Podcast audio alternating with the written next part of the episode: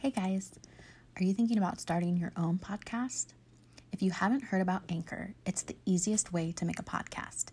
Let me give you the details. It's free. There's creation tools that allow you to record and edit your podcast right from your phone or computer.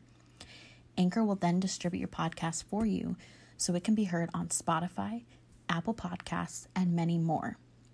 You can make money from your podcast with no minimum listenership. Everything you need to make a podcast all in one place. Download the free Anchor app or go to anchor.fm to get started.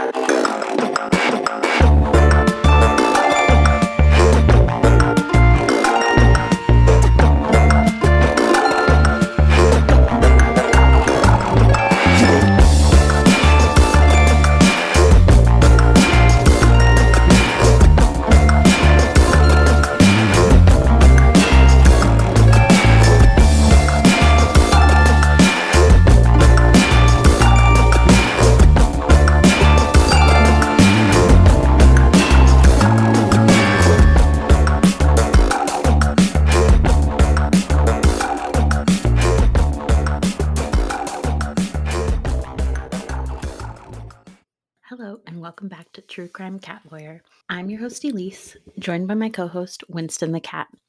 Every other week, Winston and I will bring you a new story about a murder, disappearance, or serial killer with a special focus on cases from our hometown, the Pacific Northwest. Just a reminder this podcast contains content of a graphic nature that might not be suitable for all listeners, including descriptions of violence, sexual assault, and crimes against animals and children. Listener discretion is advised. Hi, guys. Welcome to our first bonus episode. The story we're going to share with you is one that I wasn't sure I wanted to tell. It hits close to home and it rocked the city of Portland, Oregon. And if I'm being honest, we've never fully recovered. I'm talking about the case of Kyron Horman, a seven year old boy who disappeared without a trace 10 years ago on June 4th, 2010. The main reason I decided to cover this story is that I had a completely skewed understanding of this case.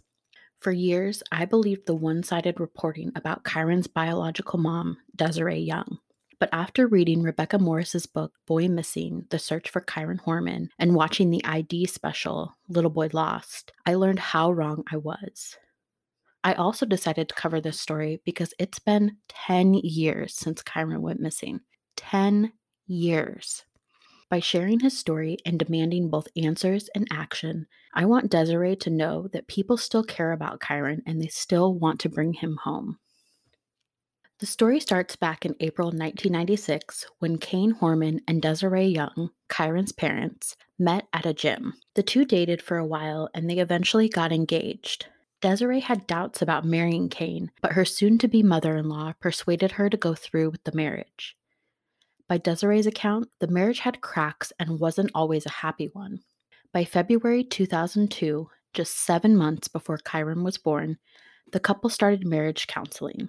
But that fizzled out in July when Desiree found a note from Terry Ecker, which confirmed Kane had been cheating on her, while she was pregnant, no less. Desiree gave birth to Kyron on September 9th, 2002, and she moved out of Kane's house in December, taking Kyron with her. Not so coincidentally, Terry Ecker moved into Kane's house shortly after this. A lot of the media reports suggested that Terry came into Kane's life to help him care for baby Kyron. But according to Desiree, that was not the case. She had primary custody of Kyron until he turned two. At that time, Desiree had taken a trip to Canada to visit some friends. She had a history of kidney infections and she stayed longer than planned to undergo alternative treatments. Because she ended up staying in Canada for four months, she signed over temporary custody of Kyron to his father Kane. Desiree did the same thing for her older son, Quinn. When Desiree returned from Canada in October 2004, Kane refused to give Kyron back to her. A judge ruled that Kyron and Quinn would stay with their dads in Portland. Desiree had to move in with her parents, who lived in Medford, over four hours from Portland, due to the amount of medical bills she'd racked up while she was in Canada. She made the four hour drive every other weekend to take Kyron for visitation. So, despite what the media reported, Desiree didn't abandon Kyron, and she certainly didn't need Terry to raise him. Kane and Terry eventually got married in Hawaii in April 2007. Their daughter Kiara was born about a year later. Terry was an adopted only child who grew up with her parents in Roseburg. Terry wanted to be a teacher and graduated from college with a bachelor's degree in education. She worked sporadically as a substitute teacher, but never found a full time teaching position. From everything I read, it seemed like she was primarily a stay at home mom after Kiara was born. Now that we've covered the background, we're going to fast forward to June 4th, 2010. Kyron is seven years old at this point, and he was getting ready to participate in his school science fair. Kyron created a poster board presentation and diorama on the red eyed tree frog, one of Kyron's absolute favorite things. Skyline Elementary opened at 8 a.m and around 8:15, Kyron was seen with his stepmom Terry by PTA president Gina Zimmerman. Terry took the now infamous picture of Kyron grinning from ear to ear in front of his red-eyed tree frog exhibit. This is the last picture of Kyron that would ever be taken. Terry left the school around 8:45 after touring some exhibits with Kyron. At 9, a student reported seeing Kyron near the south entrance of the school. Kyron's teacher marked him absent around 10 a.m., thinking that he was at a doctor's appointment with Terry. At around 1:21 p.m., Terry posted the picture she took of Kyron at the science fair on Facebook, and she sent Desiree an email letting her know about the picture. Kane arrived home from work sometime between 2 and 2:30. He was an engineer at Intel. As they did every day, at least according to Terry, Kane, Kiara, and Terry went to meet Kyron at his bus stop at 3:30 p.m. This is when the bus driver told them Kyron never got on the bus to come home. The bus driver radioed the school, who informed Kane and Terry that Kyron was absent from school all day. Kane and Terry immediately drove to the school, which was only a few miles from their house. When they got to the school, they were told about the confusion over Kyron's doctor's appointment. Terry swears the teacher got the information confused because the doctor's appointment wasn't until the following week. The school secretary called Desiree, who was listed as Kyron's emergency contact. When Desiree said she didn't have Kyron, the secretary informed Desiree that Kyron was missing. The secretary then called police at 346 to report Kyron missing. Desiree began the 270 mile drive from Medford to Portland. 45 minutes after police were notified, they arrived at Skyline Elementary and the Horman home. Parents of Skyline students were notified at 5:30 that Kyron didn't come home on the bus. A formal missing person search didn't start until 7 p.m. Search teams arrived at Skyline around 8 p.m. and concluded their search of the school almost 3 hours later. Teams searched every inch of the school, including all crawl spaces, storage areas, classrooms, and outbuildings. They also searched the Horman home. Kyron wasn't found during any of these searches. The only things police knew the first night were that Kyron's jacket and backpack were left at the school, and Terry had driven Kane's white truck that day instead of her cherry red Mustang. The following day, June 5th, search and rescue teams of 60 to 70 people conducted another search of nearby fields at 5 a.m. On June 6th, police began conducting interviews with students and their parents. Over the next few days, police would learn the following information. Kyron had poor eyesight, and despite wearing his glasses, he would never go off on his own. Over 400 visitors were at Skyline on the day of the science fair, and visitors weren't required to sign in as they usually did. Even worse, the school had no surveillance. Searches continued through June 10th. Police questioned both Kane and Desiree, as well as their respective spouses, Terry and Tony. As we all know, when a child goes missing, the parents are the first suspects, and this case was no exception. Police were particularly interested in Terry as she was the last of the adults to spend a significant amount of time with Kyron on June 4th. Terry claims after she left the school at 8:45, she ran a few errands with her daughter Kiara, went to the gym, then went for a drive with baby Kiara to get her to fall asleep. She then spent the afternoon emailing and texting friends until Kane got home around 2 p.m. Terry changed her story frequently in the days following Kyron's disappearance. Police were able to confirm through store surveillance and receipts that Terry went to two grocery stores looking for medicine for Kiara after she left the school. She was on surveillance at 9:12 a.m. at the first store and 9:40 at the second store. They also confirmed she stopped at the gym at 12:20 p.m. and left around 12:42 p.m. According to witnesses, Terry left Kiara in the gym's daycare and talked to another gym member, but she never actually worked out. This witness also mentioned Terry was showing off the picture she took of Kyron at the science fair that day. Although police were able to verify parts of her story, there was an unaccounted period of time of two hours and 40 minutes from the time she left the second grocery store to the time she arrived at the gym. Terry claims this is the time she was driving Kiara through back roads near her house to get Kiara to fall asleep. Around the time police were learning this information, the family spoke to the media for the first time at a news conference on June 11. They showed clips from this news conference in the ID special I watched, and it's uncomfortable. Terry leans on Desiree's shoulder and she appears to start crying, but you never actually see any tears. Desiree makes it clear that she and Terry were not close, so this was super weird behavior. Desiree's husband, Tony, who is a member of law enforcement in Medford, actually says in the documentary that this is the point where his view on Terry shifted because she was acting and talking like a suspect. Two days later, the search for Kyron ended and his case was reclassified as a criminal investigation. A clear sign that the police think something sinister happened to Kyron and he didn't just wander off or get lost.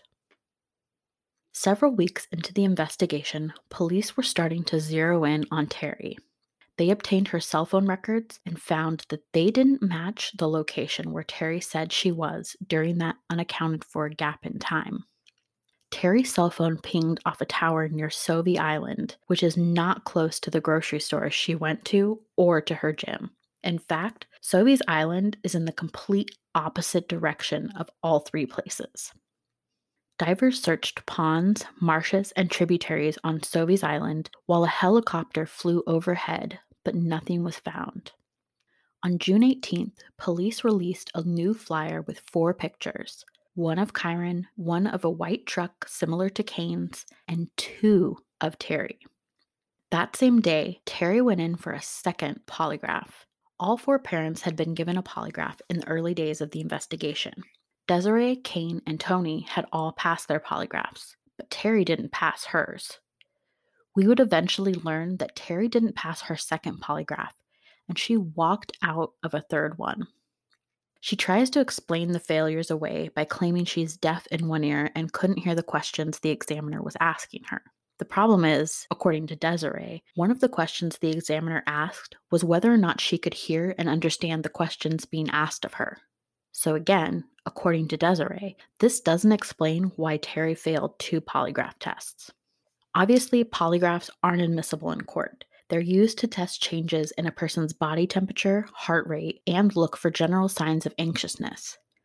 But it doesn't look good for someone to fail two tests and then leave in the middle of a third one. According to Desiree, the polygraph revolved around three questions. One, do you know where Kyron Horman is? 2. Were you with Kyron Horman after 8:45 a.m. on June 4th, 2010? 3. Do you have any direct involvement or indirect knowledge of Kyron Horman's kidnapping? Obviously, Terry failing multiple polygraphs only heightened the suspicion surrounding her, though, for the record, she has never been named a person of interest or a suspect in the case. Police have only stated that she is the focal point of the investigation, whatever that means. Police convinced Kane to wear a wire and record conversations with Desiree, Tony, and Terry while they were at the Horman home. It was becoming clear to Kane where the police were focusing their attention. On June 26th, a 911 call was made from the Horman residence at 5:17 p.m. The call was classified as a threat call and I believe police responded to this call, but no one was arrested or charged with anything. At 11:30 that night, 911 was called again in what investigators called a custody issue. To my knowledge, they didn't respond to this call. That was the night Kane moved out of the family home and took his daughter Kiara with him. Keep in mind, this is only three weeks after Kyron went missing. Two days later, Terry was served with a restraining order and divorce papers at the family home. Terry then hired prominent criminal defense attorney Stephen Houze. This is extremely interesting to me. Her husband has left and taken her daughter. He filed a restraining order and he wants to divorce her. All of this should be resolved in family court. So, why does Terry hire a criminal defense attorney before she even hires a family law attorney? Full disclosure, I looked up Stephen Houze's website and he only practices criminal law. So, again, why is Terry's response to being served with divorce papers to go out and hire one of the best criminal defense attorneys in the state of Oregon? I have a theory, and it involves the most fundamental concept of being a lawyer the attorney client privilege. Basically, attorney client privilege boils down to this anything you tell your attorney stays between you and your attorney. There is an exception if your attorney thinks you're going to commit a future crime, but any past crime you've committed basically stays a secret between you and your lawyer. I'll come back to this theory later on, so keep it in the back of your mind. On July 4th, a former landscaper for the Horman family named Rudy tells the media that Terry offered him money to kill Kane six or seven months before Kyron went missing. Police actually set up a sting operation and had Rudy and an undercover officer go to the Horman house to ask Terry if she was still interested in having Kane killed for the agreed upon amount of $10,000. Terry didn't incriminate herself during this exchange, and she was suspicious of the whole thing, so she called 911 to report a threat. She later told reporters that she had spurned Rudy's advances, which is why he made up the murder for hire story. When Kane was asked about the whole situation, he revealed that he didn't even know Terry had hired a landscaper. On July 16th, Terry agreed to leave the family home and she moved to Roseburg to live with her parents. Kane and Kiara returned to the family home the next day. It was later revealed that Terry's friend Dee Dee Spicer had stayed at the Horman home with Terry for 11 days after Kane had moved out. It also came out that Terry had been having an affair with Michael Cook, a friend of Kane's from high school. The affair started three weeks after Kyron went missing, and police found explicit texts and nude photos on Terry's phone that had been sent to Michael. Clearly, Terry wasn't doing herself any favors in shifting the focus off of her. Since investigators had narrowed their focus to Terry, they were particularly interested in interviewing her close friends. The first friend they wanted to speak to was Dee Dee Spicer. Dee Dee and Terry met at the gym and used to work out together. Dee Dee lived in Tualatin, a little less than 30 minutes from Skyline Elementary. Several witnesses mentioned seeing Dee Dee on June 4th. She claimed she was working at the nursery all day except she was unaccounted for and couldn't be reached between 11:15 a.m. and 1 p.m. Dee Dee claims she never left the nursery, but police weren't able to confirm this because her phone was turned off at the time. They searched Dee Dee's home but didn't turn up anything. On July 26th, Dee Dee appeared before a grand jury, but her attorney later confirmed she didn't testify or speak to the grand jury that day. In August 2010, Police conducted a ground search near the nursery where Dee Dee worked at, but again, nothing was found. Police also learned that Dee Dee bought a burner phone after Kyron went missing because she was worried about the police tapping her phone, which to me is a huge red flag. Most normal people don't have burner phones. The only ones who have them nowadays are drug dealers. Why was Dee Dee so worried about the police tapping her phone? There would be no movement in the case for another two months. Ground searches were conducted near Sauvie's Island in October 2010. Over the course of three different weekends, search and rescue dive teams combed the area after receiving a tip from some fishermen. Nothing came from these searches. In January 2011, a new search of the West Hills near Sauvie's Island was conducted based on new and, quote, very specific, end quote, information. Police never elaborated further on what this information was, and nothing was found during the search. At this point, six months into the investigation, 646 searches had been conducted over 100,000 acres. 4,257 tips were received, and 40 witnesses had appeared before the grand jury. Police had spent over 26,000 hours investigating the case and conducted 3,500 interviews. Investigators had looked at 60 persons of interest, and all had been ruled out, including local sex offenders. According to Rebecca Morris's book, police failed to request that Skyline preserve all phone records and computer logon information from June 4th, so all that information was gone. So, six months after Kyron vanished, police were no closer to learning what happened to him. And now we come back to my theory. In the six months that Kyron had been gone, the Horman divorce proceedings were still being sorted out. The proceedings were delayed several times as Terry's attorney argued that she was the focus of the criminal investigation and was essentially a de facto suspect, so it wouldn't be fair to call her to testify in the divorce proceedings and ask her to violate her Fifth Amendment right against self incrimination. Now, obviously, her attorney could be arguing this because he's an experienced lawyer and he's just doing what's best for his client. But if Terry doesn't know anything or didn't do anything to Kyron, then she should have nothing to say that would incriminate herself, right? To me, this hints at the fact that not only is it possible Terry knows something and or did something to Kyron, but it's also highly likely that her attorney knows exactly what she did if she in fact harmed Kyron. The thing about attorney client privilege is that the client is the holder of the privilege, meaning that only the client can decide when and if they want the information to be shared or if they want to revoke the privilege. This is all speculation on my part, and I have no evidence or knowledge that would substantiate my theory, but it's just some food for thought. Nearly two years after Kyron disappeared, Desiree filed a civil suit against Terry. She wanted a judge to compel Terry to either return Kyron or, if he was dead, to reveal where his remains are. The judge ordered that the civil suit would be allowed to go forward, but Terry wouldn't be deposed in order to once again protect her Fifth Amendment right against self incrimination. But Desiree's attorney could depose Dee Dee Spicer because she never testified before the grand jury. So, in October 2012, Dee Dee was deposed. She was offered a deal. If she provided information on Terry, the DA would delay filing charges for obstruction of justice. Dee Dee didn't take the deal. She was deposed for over an hour.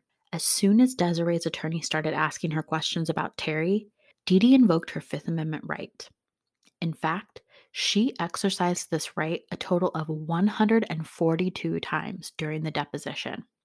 Unfortunately, Desiree was forced to drop the civil suit in July 2013 because investigators weren't willing to share their files and let Terry know what evidence they had.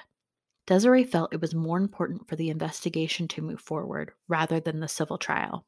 That same month, Dee Dee testified before the grand jury. She told the media that she had passed a polygraph test and received an immunity deal. She also claimed that she had been cleared by law enforcement. All of this information appears to come from Dee, so I'm not entirely sure how accurate or reliable it is. Also, it's extremely convenient that as soon as Desiree drops the civil suit, Dee gets her immunity deal and finally testifies before the grand jury. Whatever she knows about Terry and Kyron, she has made it abundantly clear that she doesn't want Kyron's family to have that knowledge or information. Kane and Terry's divorce was finalized on December 31st, 2013. They settled just two days before trial. According to Rebecca Morris's book, Terry settled so she wouldn't have to undergo a psychological evaluation or be deposed. Nearly four years after Kyron went missing on June 3, 2014, Kane was awarded custody of Kiara, with Terry only being allowed strictly supervised visits. In August 2014, Terry attempted to change her name due to the publicity of the case but the judge denied her request, citing the ongoing criminal investigation. He said it would go against the public's interest to allow her to change her name, which is the legal standard for a name change request. In July 2016, Terry was arrested for stealing a gun from her roommate. At the time, she was living in California. Three months later, she went on Dr. Phil and said that she believed Kyron was kidnapped by a man in a white pickup truck. She also told Dr. Phil she blamed, quote, political corruption, end quote, for why the investigation was focused on her. In December 2016, Terry was arrested again, this time for driving a stolen vehicle. At some point during this time, she was also linked to another murder for hire plot, this time involving an ex boyfriend from 1990. She was never officially charged in the case. Just this past June was the 10 year anniversary of Kyron's disappearance. The Multnomah County Sheriff's Office released a statement saying that the case is still open and active, but there have been no updates or leads for years. So, what happened to Kyron? And did Terry have something to do with it? The question I kept coming across in my research was why? Why would Terry harm Kyron? Desiree provided some insight. She has been suspicious of Terry's involvement pretty much since day one. In her interviews with Rebecca Morris, Desiree reveals that prior to Kyron's disappearance, Terry was exchanging emails with a friend about her marital issues with Kane. In the emails, she blames their problems on Kyron and talks about how she resents him. Kane himself admitted that he and Terry often argued about disciplining Kyron, he said Terry was incredibly strict about disciplining Kyron and didn't allow him any room to make mistakes. Desiree said Terry had tried to send Kyron to live with her in Medford on several occasions, but Kane would never agree to it. Terry had even talked to a divorce attorney before Kyron went missing. Kane, for his part, later said he regretted bringing Terry into Kyron's life. He said they often disagreed about money, and Terry was a spender, but she felt like Kane was controlling when it came to their money.